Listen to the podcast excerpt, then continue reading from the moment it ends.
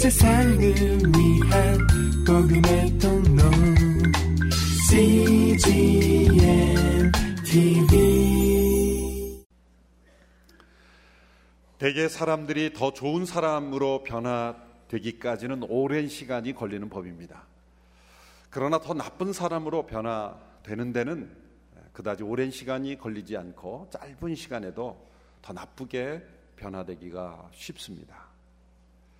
때로 더 좋은 사람으로 변화되는 데는 광야 같은 고난이 사용되기도 하지만 더 좋고 더 멋진 그런 축복된 환경 속에서 더 나쁜 사람으로 변화되기도 합니다. 바로 다윗과 사울의 이야기를 통해서 우리에게 보여주시는 모습입니다. 다윗은 왕으로 선택을 받았지만 오랜 시간 동안 광야 같은 고난을 겪으면서 그는 오히려 더 좋은 사람으로 변화되어 갔습니다. 반면에 사울은 왕이 된 이후 그 축복된 위치와 환경 속에서 아주 짧은 기간, 수년이 되지 않아 그는 더 나쁜 사람으로 변화되고 말았다는 것입니다. 환경이 좋으냐 나쁘냐가 중요한 것이 아닙니다. 하나님이 함께 하시냐, 함께 하시지 않느냐가 중요한 것입니다.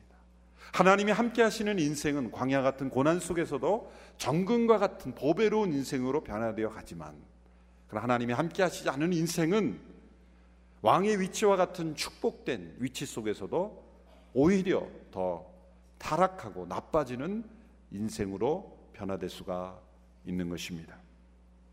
사무엘서의 중요한 주제는 하나님의 택함을 받아 왕으로 세워진 사울이 하나님의 종이었던 그 사울이 어떻게 악한 영에 의해서 시달림을 받는 그런 악의 종으로 후퇴하고 추락되었는가라는 것을 우리에게 보여주고 있습니다. 그래서 다윗의 생애를 우리에게 보여주지만 동시에 사울의 생애를 함께 중복시킴으로써 사울이 죽을 때까지 어떤 모습으로 살았는가를 아주 자세하게 우리에게 보여주고 있는 것이 사무엘서의 말씀인 것입니다. 왜 사울이 이런 추락을 경험했습니까? 하나님이 그를 버리셨기 때문입니다. 하나님이 왜 그를 버리셨습니까? 그가 하나님을 떠났기 때문입니다. 단순간의 실수가 아니라 의도적으로 하나님을 불순종했기 때문에 거짓과 불순종으로 하나님 앞에 나갔기 때문에 하나님의 깨서 그를 버리신 것이죠. 그를 보호하시는 하나님의 은총을 거두셨을 때 인간이 얼마나 추한 모습으로 추락할 수 있는가를 우리에게 보여주고 있는 것입니다. 여러분 하나님의 임재가 떠나면 우리가 영적인 중립 상태에 있는 거로 생각하시는 분이 많습니다. 빈집처럼 그냥 비어 있는 것이다 이렇게 생각하기가 쉬운데 영적인 세계에서는 중립지대는 없습니다. 하나님의 영에 속한 것도 아니고 나는 세상적으로 속한 것도 아니다. 나는 그저 나일 뿐이다. 그런 건 없습니다. 영적인 세계에서는 절대 중립 세계란 없습니다. 하나님의 영으로 인도함을 받든지 아니면 세상의 영의 인도함을 받든지 둘 중에 하나입니다. 만일 내가 세상의 하나님의 영으로 인도함을 받고 있지 않다면 나는 세상의 영의 인도함을 받고 있는 것입니다. 나는 중립지대에 있어. 나는 어느 쪽에도 치우치지 않아. 나는 어느 종교에도 속하지 않아. 그런 상태는 존재하지 않습니다. 하나님의 영의 인도함을 받는 나이든지 아니면 세상에 속한 자로 살고 있는 나이든지 아무리 도덕과 교양과 문화로 잘 포장되었다 할지라도 그 근본은 세상의 영의 인도함을 받을 수밖에 없는 인간이라는 것이죠. 하나님의 영의 임재가 떠나면 우리 인간이 얼마나 추하게 추락할 수 있는가를 바로 사울의 모습을 통해서 보여주고 있습니다. 자신을 섬기는 하프를 켜서 자신의 그 악한 영을 저지시켜 주는 다윗을 창으로 죽이려 하지 않습니다. 직접 자기가 죽이려고 했습니다. 그뿐만 아니라 거짓된 약속과 음모를 자꾸 꾸미죠. 딸을 주겠다고 했지만 결국 주지도 않았어요. 주지도 않아요. 거짓된 약속을 계속하는 거죠. 딸 미갈이 다윗을 좋아한다는 걸 알고 옳거니 이 딸을 이용하면 되겠구나. 그래서 그 다윗을 사랑하는 미갈을 덫으로 만들어서 블레셋의 전쟁과의 내보내서 다윗을 죽게 하려고 거짓된 음모를 하는 거예요. 이 얼마나 추하고 악한 아버지입니까? 자신의 딸의 사랑을 이용해서 자신의 딸이 얼마나 큰 상처를 입을까는 생각하지 않고 모든 것을 이용해서 다윗을 죽이려고만 하는 거죠. 결국 공개적으로 발표를 하죠. 나는 다윗을 죽일 것이다. 국가의 정책으로 만든 거죠. 왕으로서의 모든 에너지와 또 모든 가용한 자원들을 다 사용해서 다윗을 죽이려고 혈안이 되어 있는 결국 비참하게 블레셋과의 전투에서 아들 사울과 함께 죽게 되죠. 그것은 우연이 아닙니다. 전쟁하다 보니까 어떻게 죽은 게 아닙니다. 그것은 하나님이 치신 겁니다. 하나님의 징벌입니다. 하나님을 떠난 이, 다, 이 사울의 이 광기 어린 그러한 모습. 과연 사울만의 문제일까요? 오늘날 일어나는 많은 그러한 범죄, 죄악, 우리가 이해하기 어려운 인간이라고 말하기 어려운 동물적인 모습들. 아니, 동물보다도 못한 그러한 죄악들은 모두가 다 하나님을 떠난, 하나님의 임재가 떠난 인간들에게서 나타난 모습들입니다. 사울은 고대 사회의 이야기가 아닙니다. 오늘 이 시대에 일어나고 있는 수많은 사울들이 이 시간 존재한다는 거예요. 그런데 만일 리더십 가운데, 지도자 가운데 사울 같은 사람이 있다면 그 공동체 국가는 엄청난 재앙이 일어나는 거예요. 얼마 전에도 시리아에서 화학 무기를 사용해서 천몇백 명의 수많은 사람들이 비참하게 죽어갔잖아요. 아이들만 해도 4, 500명 된다 그러죠. 그런 결정을 내리는 지도자는 사울과 같은 그러한 하나님의 하나님의 그 보호하심이 떠난 하나님의 심판에 처한 인간들이 저지르는 모습들이죠. 오늘 이 시대에도 이러한 사울과 같이 악의 영에 의하여 시달림을 받을 뿐만 아니라 도구가 되는 수많은 사울들이 존재하는 거예요. 하나님의 형상대로 지음받고 하나님의 영으로 인도함을 받아야 될 인간들이 하나님을 떠났을 때 나타나는 모습들입니다. 오늘 본문에 보면 하나님을 떠난 사울이 왜 이러한 추하고 더럽고 악한 살인자로 변하게 되었는가를 두 가지 왜곡된 그의 마음의 상태를 통해서 어, 지적해 주고 있습니다. 첫째는 질투심입니다. 질투심. 사울의 몰락의 첫 계단은 질투로 시작되었습니다. 다윗이 골리앗을 무너뜨리고 사울이 죽인 자는 천천히요 다윗이 죽인 자는 만만이라. 우리말 성경에는 다윗이 사울이 죽인 자는 수천이요 다윗이 죽인 자는 만만의 수만이라 이렇게 여인들이 노래하는 것을 그 환영식에서 듣고 이 사울이 흥분하게 되는 것이죠. 사실 여인들이 그 사울과 다윗을 비교해서 사울을 조롱하기 위해서 그런 노래를 만든 것이라고 보기는 어렵습니다. 당시 히브리 그 당시에 그 문화에서 그 시라든지 그런 걸 보면 이 천과 만을 등장시키는 것은 대조하기 위해서 한 게 아니라 이 점진적으로 강조하기 위해서 사용되었던 하나의 표현이죠. 그런데 앞에 부분에 먼저 사울 왕이 있고 그리고 다윗 왕이 나타 다윗이 나타났기 때문에 천천히요 만만이라는 것이 대조처럼 이 사울은 느껴진 거죠. 그 당시 어떤 사회라고 여인들이 왕을 조롱하기 위해서 왕과 다윗을 비교하기 위해서 왕을 깎아내기 위해서 그런 걸 의도적으로 했다고 보기는 좀 어려운 것이죠. 그 당시에 그런 식으로 표현을 하는 방법 중에 하나였던 겁니다. 다윗이 먼저 나오고 사울이 뒤에, 나, 뒤에 나왔다라면 사울이 흥분하지 않았겠죠. 다윗이 죽인 자는 천천히요. 또 사울이 죽인 자는 만만이라. 그렇게 표현했더라면 사울이 아무 문제가 되지 않았을 겁니다. 그런데 그 사울은 그 숫자에 예민하게 되었다는 거예요. 하나님의 영이 떠난 사람은 다른 사람은 아무렇지도 않은 것에 흥분하기 시작합니다. 이 사울의 질투심이 불타오르기 시작했습니다. 오늘 본문 18장 8절 9절의 말씀을 보십시오. 우리 같이 한번 읽어볼까요? 시작. 사울은 이 노랫소리를 듣고 몹시 불쾌 화가 치밀었습니다. 속으로 다윗에게는 수만 명이라더니 내게는 고작 수천 명뿐이라는구나. 그가 더 가질 것은 이제 이 나라밖에 더 있겠는가 하며 그때부터 다윗을 시기하고 질투하기 시작했습니다. 다윗이 실제로 수만 명을 죽였습니까? 아니죠. 골리앗을 무너뜨린 거죠. 사울이 실제로 수천 명을 죽였습니까? 그게 아니죠. 이거는 하나의 비유요 표현인 것입니다. 그런데 이 사울의 화가 치밀어 오기 시작했습니다.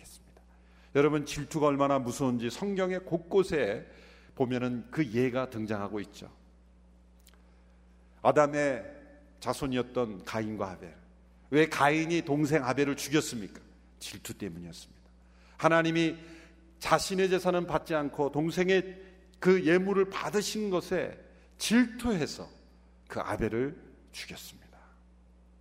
질투는 형제까지도 죽일 수 있는 무서운 힘이 있다는 거예요. 솔로몬 시대에 보면은 한 그 악한 여인이 나오죠. 다른 여자의 아기를 자기의 아기라고 훔쳐서 속이고 주장을 하죠. 그래서 오늘날처럼 뭐 유전자 검사를 할 수 없었던 시대였기 때문에 솔로몬 왕이 왔을 때 솔로몬이 지혜를 발휘해서 그렇게 말하죠. 아이를 둘로 나누라. 죽여서 둘로 나눴더니 그 악한 여인은 찬성이요 그러는 거죠. 찬성이요. 그 솔로몬이 저 여인에게 주지 말고 이 여인이 진짜 엄마다 구별했죠. 질투심에 사로잡힌 여인은 내가 갖지 못할 망정 그냥 아이를 죽여버리는 게 낫겠다. 그게 질투심의 표현인 거예요. 그거를 이 솔로몬이 그 질투심을 이용해서 분별을 한 거죠. 예수님이 태어나셨을 때 동방의 박사들이 와서 유대의 왕이 태어났다는 소식을 듣고 누가 질투했습니까? 헤롯이 질투했죠. 헤롯이 질투해서 그 유대인의 왕이 태어났다는 소식을 듣고 두 살 아래의 모든 영아들을 다 몰살시키는 학살시키는 엄청난 만행을 저질렀죠. 헤롯 왕의 질투 때문입니다. 지도자들의 질투가 얼마나 무서운 이 세상에 악을 행하게 되는지 사단이 이 세상을 어지럽히고 이 세상을 악한 세상으로 만드는 사용하는 게 뭡니까? 지도자의 질투예요. 이 세상의 뉴스에 전 세계에서 일어나는 악한 일들의 거의 대부분은 그 지도자들의 질투를 사단이 사용하는 거예요. 위치가 높이 올라가면 올라갈수록 그 지도자의 마음 속에 하나님의 영으로 충만하지 못하고 질투심이 들어오기 시작하면 그 공동체는 반드시 무너집니다. 큰일 납니다. 그래서 이 세상 속에 정말 빛을 발하기 위해서 본인이 어떤 위치에 있든지 간에 그 위치 속에 우리의 마음을 지키고 악한 영이 틈타지 못하도록 질투로부터 우리를 멀리 하는 것 그것이 얼마나 중요한 일인지 모릅니다. 여러분 질투란 뭘까요? 토마스 아키라는 분이 쓴 질투와 정의가 제일 정확한 것 같아요. 질투란 그런 이렇게 정의했어요. 질투란 다른 사람의 즐거움을 슬퍼하는 것이다. 다른 사람의 즐거움을 슬퍼하는 것이다.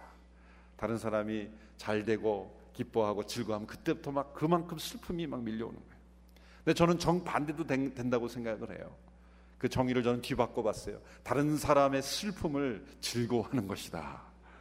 아, 다른 사람이 불행해지면 은근히 즐기고 기뻐하는 것.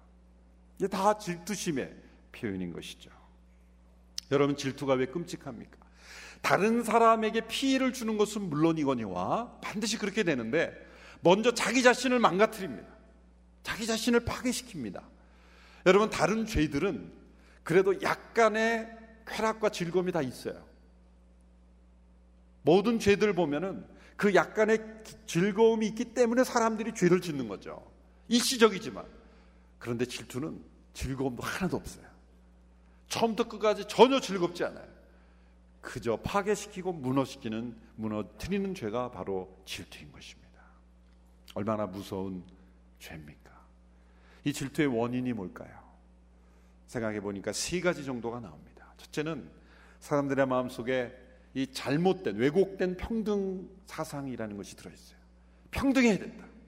물론 평등해야 되죠. 그런데 사람들은 다른 사람이 갖고 있는 좋은 것은 나도 누릴 수 있어야 된다라고만 생각을 해요. 물론 그게 평등 의식이죠. 그런데 다른 사람이 갖고 있는 고통도 나 또한 경험할 수 있어야 평등한 것 아니겠어요? 그런데 우리는 평등 사상을 언제나 좋은 것에만 기준을 맞춰요. 다른 사람이 가지고 있는 좋은 것을 왜 나는 갖지 못하느냐라고 가지는 평등 사상만 갖고 있어요. 그게 정말 공평한 평등이 되려면 저 아프리카의 기근으로 시달리는 사람들이 받는 고통도 내가 경험해야 평등한 거 아니겠습니까? 항상 나보다 좋고 더 낫고 그리고 더 좋은 것에만 초점을 맞춰서 나도 똑같이 누려야 된다라는 평등에 빠져 있는 거예요. 자기보다 더 어렵고 힘든 사람들과 나도 동일하게 어려워야 한다라는 평등으로는 사람들이 절대 적용하지 않는다는 거죠. 만약 그런 마음이 있다면 절대로 그 마음이 악한 질투로 향하지 않게 된다고 생각을 합니다. 단지 부러워하고 그렇게 되길 바라는 것 자체가 질투는 아니에요. 그런데 잘못된 평등 사상이 있을 때 반드시 그렇게 된다고 생각할 때 사람들은 그 질투심이 악한 마음으로 변화가 되는 거예요. 또 한 가지는 이 컴플렉스입니다. 여러분 아주 심리학에 중요한 법칙이 하나가 있죠. 그것은 사람은 자기가 기억하고 싶은 것만 기억한다는 거예요. 어떤 정보나 경험을 통해서 그 기억이 형성되는 것 같지만 자기가 가진 선입관, 어떤 믿음이 있어요. 아, 나는 무가치한 사람이야. 라는 어떤 그 자기 자신에 대한 믿음이 있으면 모든 일어나는 일들 속에서 내가 얼마나 무가치한가를 증명해 주는 그러한 것들만 기억한다는 거예요. 자기가 얼마나 가치 있는가 라는 걸 보여주는 그러한 사건은 기억을 안 해요. 사람은 자기가 기억하고 싶은 것만 기억한다. 그 알프레드 아들러라는 심리학자가 말한 법칙이죠. 아주 중요한 법칙이라고 생각합니다. 그 컴플렉스, 특별히 열등 컴플렉스. 사울은 하나님을 떠났을 때 자기의 인생, 자신의 위치가 얼마나 귀하고 소중한지 그걸 잃어버렸어요. 비교에 빠진 거죠. 사, 자신이 죽인 자는 천천이요, 다윗이 죽인 만만이라는 노랫말 한마디에 그는 뒤집어진 겁니다. 그의 마음속에 있는 이 형성된 컴플렉스가 그로 하여금 악한 질투의 사람으로 변화되게 만들었던 거예요. 그런데 그보다 더 중요한 세 번째 이유가 있습니다. 그것은 바로 질투 뒤에 숨어 있는 더 무서운 죄. 그것은 바로 하나님께 대한 반항이죠. 자, 하나님께서 너를 버리셨다라는 그러한 사무엘로부터 해고 통지를 받았죠. 사울이. 그랬으면 그 한 말씀을 가지고 자기를 돌아봐야 되죠. 하나님 왜 나를 버리셨을까? 내가 어떤 죄와 어떤 불순종을 행했기에 하나님이 나를 버리셨을까? 그렇게 자신을 돌아봤더라면, 그리고 회개했더라면, 하나님은 그를 바로 왕에서 내리지 않으셨죠. 그 남은 기간 동안 정말 하나님과 동행하면서 다윗을 잘 세워가면서 참된 모습으로 그는 주님 앞에 갈 수 있었을 거예요. 그런데 사무엘로부터 하나님이 당신을 버리셨다. 왜? 당신이 하나님을 버렸기 때문이다. 라는 분명한 메시지를 들었음에도 불구하고 사울은 그 원인을 자기에게서 찾지 않았어요. 그리고 하나님에게 찾은 거예요. 나를 버린 하나님이 문제다. 가인이 왜 아벨을 죽였습니까? 겉으로 나타나기에는 질투심이지만 더 근본적인 것은 하나님께 대한 반항인 거죠. 나의 제사를 안 받으시오? 아벨 것만 받으시오? 하나님께 대한 반항입니다. 하나님이 예배를 안 받으셨으면 왜 안 받으셨는지 자기를 돌아봐야죠. 나에게 어떤 문제가 있는지 자신을 살펴야죠. 그런데 자신을 살피지 않고 하나님께 원인을 돌린 거죠. 하나님이 문제다. 하나님께 대한 반응. 결국 그것은 교만이죠. 결국 이 열등감과 질투는 교만이 뿌리라는 거예요. 열등감과 교만은 동전의 앞뒤면인 걸 아시죠? 열등감이 심한 사람은 교만한 사람이에요. 교만한 사람. 굉장히 교만한 사람은 그 안에 깊은 열등감이 있기 때문이에요. 어떤 때는 열등감으로 나오고 어떤 때는 교만으로 나와요. 자기보다 더 나은 사람인 것 같은 사람 앞에서는 지극히 열등해지고 자기보다 조금 더 못한 사람인 것 같은 데는 굉장히 교만해지고 무시하고 다른 사람을 무시하고 열등감과 교만이 함께 나. 그건 뭡니까? 하나님께 대한 반항인 것입니다. 하나님께 대한 도전이요. 하나님 앞에서의 교만인 것입니다. 바로 이런 모습들을 통해서 이 사울의 이 내면에 나타난 이러한 모습들. 잘못된 평등 의식, 컴플렉스, 그리고 하나님께 대한 반응. 이러한 잘못된 마음의 상태들이 결국 다윗을 죽이려는 그러한 엄청난 무서운 파괴적인 인간으로 변화되었다는 거예요. 우리의 마음 속에 질투, 그까지 것 아무것도 아니겠지 생각할지 모릅니다. 그러나 살며시 들어온 그 질투심이 우리가 매일매일 살아가면서 형성된 그 마음의 컴플렉스, 열등감, 그리고 하나님께 대한 올바르지 않은 교만이 결국 우리가 얼마나 무서운 인간이 될 수 있는가를 우리에게 보여주는 것이 사울입니다. 사울입니다. 그런데 그 상황이 언제 그렇게 될 수 있다고요? 광야 같은 고난이 아니라 축복된 환경 속에서 하나님이 우리에게 주신 축복 속에서 더 나은 환경 속에서 우리는 그렇게 될 수 있다는 거예요. 더 많은 것을 가졌고 더 높은 위치에 있고 더 많은 지식을 가졌음에도 불구하고 질투하지 않아도 되는 다윗에게 질투하며 그를 죽이려 했던 사울처럼 우리는 인생을 살아갈 수가 있다는 거예요. 또 한 가지 사울에게서 나타나는 중요한 잘못된 마음의 상태가 있죠. 그것이 바로 두려움입니다. 두려움. 그 사울은 백성들을 두려워했고 또한 다윗을 두려워했습니다. 왜 다윗이 아 사울이 다윗을 두려워합니까? 여러분 하나님을 두려워하지 않는 사람은 반드시 사람을 두려워하게 되어 있습니다. 이 두려움은 잘 겉으로 보기에는 나타나지 않습니다. 그러나 두려움이 많은 사람은 반드시 또 다른 문제를 일으킵니다. 여러분 사울은 왜 하나님 앞에 불순종했습니까? 사람들을 두려웠기 때문이에요. 15장 23절 24절에 보면 사울 왕이 왜 하나님의 말씀에 불순종했는지 원인이 자신의 말을 통해 나옵니다. 한번 읽어볼까요? 사무엘상 15장 23절 24절의 말씀입니다. 시작. 거역하는 것은 점치는 죄와 같고 교만은 우상을 섬기는 악과 같은 것이요. 당신이 여호와의 말씀을 거역했기 때문에 그분은 당신을 버려 왕이 되지 못하게 하셨어. 그러자 사울이 사무엘에게 말했습니다. 내가 여호와의 명령과 당신의 지시를 어겼습니다. 백성들이 두려워서 그들의 말대로 한 것입니다. 백성들이 두려웠습니다. 왜 하나님의 말씀을 불순종했습니까? 왜 아말렉을 다 진멸하라고 했는데 살찐 양과 염소를 남겨두었습니까? 백성들이 두려워했던 거예요. 하나님을 두려워해야 될 하나님의 지도자가 백성을 두려워하기 시작했을 때, 죄를 범하는 백성들을 두려워하기 시작했을 때, 그들을 따라하기 시작했을 때,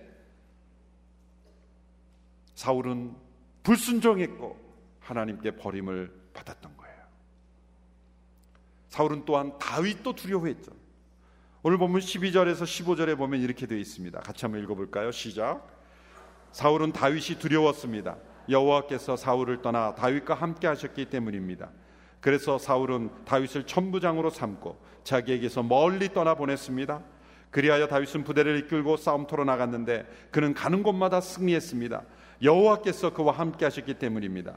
사울은 다윗이 큰 승리를 거두는 것을 보고 그를 더욱 두려워했습니다. 다윗이 사울을 두려워하는 것이 마땅한 것 같은데 다윗이 사울을 두려워한 것이 아니라 사울이 다윗을 두려워했어요. 이 다윗을 보면 얼마나 하나님의 임재가 있는지 몰라요. 하나님의 임재가 있고 하나님을 두려워하는 사람은요. 사람을 두려워하잖아요. 사울 왕이 그렇게 자기를 죽이려 도 절대 두려워하지 않습니다. 도망가지 않습니다. 그리고 자신에게 주어진 일을 다 지혜롭게 행합니다. 그리고 사울 왕이 거짓된 약속으로 자기의 딸을 주겠다. 그래도 사양합니다. 내가 어찌 감히 왕의 사이가 될 수 있단 말이냐? 겸손함으로 사양합니다. 사양합니다. 여러분 겸손한 사람은 절대 거짓된 음모에 빠져들어가지 않습니다. 거짓된 약속 음모에 넘어가는 사람은 마음이 교만한 사람이에요. 교만할 때 항상 이 거짓된 약속에 빠져들어가요. 제가 미국에 있을 때 메일 하나를 받았어요. 그런데 이 약속이 딱 이렇게 난 거예요. 컴퓨터 노트북 한 대를 free로 준다는 거예요. 제가 그때 노트북이 좀 바꿔야 되는데 그랬는데 free 초대받았다는 거예요. 저는 이제 미국 간 지 얼마 안 됐기 때문에 그, 그런 광고를 처음 봤어요. 아, free라니까 한번 들어가 보고 싶더라는 거예요. 들어가. 들어가 보니까 아 요거 요거 요거 정보만 작성해 주면 free라는 거예요. 그래서 또 그거 작성했어요. 그러니까 또 한 번, 그 다음에 요것만 마무리 지면은 또 이제 free라는 거예요. 그렇게 한 다 작성을 하니까 2, 30분 지나니까 마지막에 월 얼마만 내면 준다는 거예요. 네. 마케팅이었던 거죠. 그런데 목사라는 사람이 그 훌이라는 말에 속아 넘어가 가지고 2, 30분에. 그러니까 마음이 조금만 이렇게 붕 뜨면은 세상에 공짜 또 조금만 하면은 큰 돈을 벌 수 있다. 이런데 그냥 쉽게 거예요. 그러나 다윗은 사울이 가머니 설로 딸을 주겠다, 뭐를 주겠다. 절대 마음이 안 흔들립니다. 왜? 하나님이 다 주시는 거지. 왕이 준다고 주는 게 아니다. 다윗은 하나님께 마음이 중심이 향했기 때문에 절대 그 다윗의 거짓 약속, 음모, 또 심지어 위협에도 두려워하지 않아요. 정말 다윗과 같은 담대한 마음, 지혜로운 마음, 분별력 있는 마음으로 우리가 살아갈 수 있게 되기를 축원합니다. 이렇게 사람을 두려워하니까 이 사울은 자기 체면에 집착하는 사람이 되었죠. 그래서 이후에 그 사무엘이 지적했을 때 뭐라고 말합니까? 제발 백성들 앞에서 내 체면만 좀 살려주십시오. 얼마나 추한 인생이 됩니까? 15장 30절을 보세요. 그렇게 사울이 대답하죠. 같이 한번 읽어볼까요? 시작. 사울이 대답했습니다. 내가 죄를 지었습니다. 그러나 내 백성의 장로들과 이스라엘 앞에서 내 체면을 세워 주십시오. 나와 함께 가서 내가 여호와와 당신 하나님을 경배하도록 해 주십시오. 내 체면을 세워 주십시오. 하나님의 영광보다는 내 체면이 중요한 거예요. 자신의 체면을 중요하게 더 중요하게 생각하는 사람은 반드시 사람을 두려워합니다. 하나님을 두려워하지 않습니다. 하나님을 두려워하는 사람은 자신의 체면이 중요하지 않습니다. 이것이 다윗과 사울의 분명한 대조입니다. 그러면 어떻게 우리가 사울의 마음속에 있었던 이 질투와 두려움을 넘어서서 다윗과 같은 하나님의 백성으로 살아갈 수 있습니까? 첫 번째는 회개해야 돼요. 우리 마음속에 질투와 그 두려움이 있는 것 아무렇지도 않게 생각하고 흘러가서는 안 돼요. 그건 분명히 죄입니다.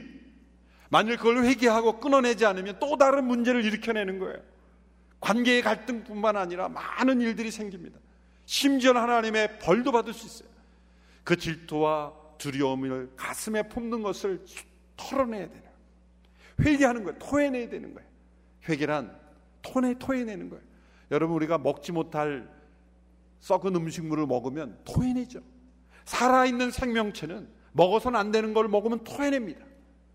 영적으로 살아있는 사람은 우리의 영혼에 들어와서는 안 되는 그러한 죄가 불순물이 들어오면 토해내는 거예요. 회개하는 겁니다. 두 번째는 비교 의식을 버리고 창조 의식을 가지고 사는 거예요. 비교 의식은 뭡니까? 다른 사람과 비교하는 거예요. 창조 의식은 뭡니까? 오직 우리의 비교 대상은 예수 그리스도 그분밖에 없는 거예요. 예수 그리스도만을 비교로 할 때는 절대 우리는 열등감에 빠지도 않고 교만에 빠질 수도 없어요. 우리의 비교의 겨울은 오직 예수 그리스도. 그분 앞에서만 설 때 우리는 교만할 수도 없고 열등할 필요도 없는 거예요. 그분 앞에는 우리는 죄인일 뿐만 아니라 그분 앞에서는 우리는 구원받은 용서받은 죄인일 뿐만 아니라 그리고 그분이 사랑하시는 하나님의 자녀이기 때문에 우리는 우리의 가치를 우리 주님을 통해 발견할 수 있기 때문이죠. 비교 의식을 버리고 주님 앞에 선 창조 의식을 가지고 날마다 살아가는 것입니다. 세 번째는 우리 주님이 사랑하시는 다른 사람들, 하나님이 다른 사람들을 사용하실 수 있다는 것, 그들을 축복하고 계시다는 것을 인정하고 받아들이는 거예요. 하나님께서 나만 사용하셔야 된다는 것, 그걸 내려놓는 거예요.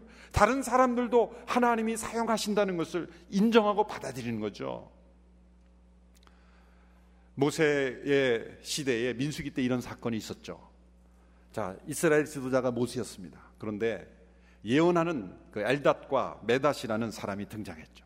여우수아, 모세의 시종했던 여우수아가 그 엘닷과 메닷이 예언하는 걸 보고 모세에게 달려가서 이렇게 말했습니다. 모세요, 빨리 금하소서. 저들이 지금 예언을 합니다. 모세의 리더십에 영향을 줄까봐 금해야 됩니다. 그럴 때 모세가 뭐라 그랬습니까? 야단을 쳤어요. 민수기 11장 21절에 이렇게 말하죠. 내가 나를 위하여 시기 질투하느냐? 나는 하나님께서 그 영을 모든 백성을에게 주셔서 다 선지자가 되게 하시기를 원한다. 금하지 마라. 얼마나 멋진 말입니까? 얼마나 멋진 말입니까? 하나님께서 다른 사람들도 사용하실 수 있다는 것. 그걸 기뻐하고 축복하는 것. 그것이 바로 참된 하나님의 사람인 것입니다. 사울의 불행한 인생을 보면서 하나님의 임재 앞에 머무는 것이 얼마나 중요한지를 우리는 깨닫습니다. 이 모든 부정적 결과는 그가 하나님을 떠났기 때문입니다. 하나님의 말씀을 떠나고 하나님께 묻는 기도를 떠났기 때문입니다. 하나님의 임재를 떠난 인생은 반드시 추락하는 인생이 되고 맙니다. 자신만 추락하는 것이 아니라 그 위치가 높을수록 수많은 사람들을 추락시키는 인생이 됩니다. 우리 모두가 다 하나님 앞에 머무는 말씀 앞에 머물고 기도 안에 머물고 성령 안에 머물므로 하나님의 임재 가운데 사울과 같은 인생이 되지 않게 되기를 축원합니다. 그리고 다윗처럼 하나님의 임재 앞에 머물며 사람을 두려워하지 않고 자기 자신을 드러내지 않고 하나님께서 인도하시는 걸음으로 순종하며 나아가는 복된 인생 되기를 주님의 이름으로 축원합니다. 기도하겠습니다. 하나님 아버지 우리 모두를 하나님의 영의 인도함을 받아 살 수 있는 인생으로 불러 주신 것을 감사합니다. 하나님의 영의 인도함을 떠나지 않는 저희가 되게 하여 주시옵시고 말씀 앞에 머물고 기도 안에 머물고 성령 안에 머물므로 말미암아 우리 안에 사울과 같은 그러한 추한 모습 없도록 주님 붙잡아 주시옵소서. 다윗처럼 지혜롭게 행하고 주의 임재 앞에 행하고 사람을 두려워하지 아니하며 영혼을 사랑하는 하나님의 백성으로 살아가는 우리 모두가 될 수 있도록 역사하여 주시옵소서. 예수님의 이름으로 기도하옵나이다. 아멘. 온 세상을 위한 복음의 통로 CGM TV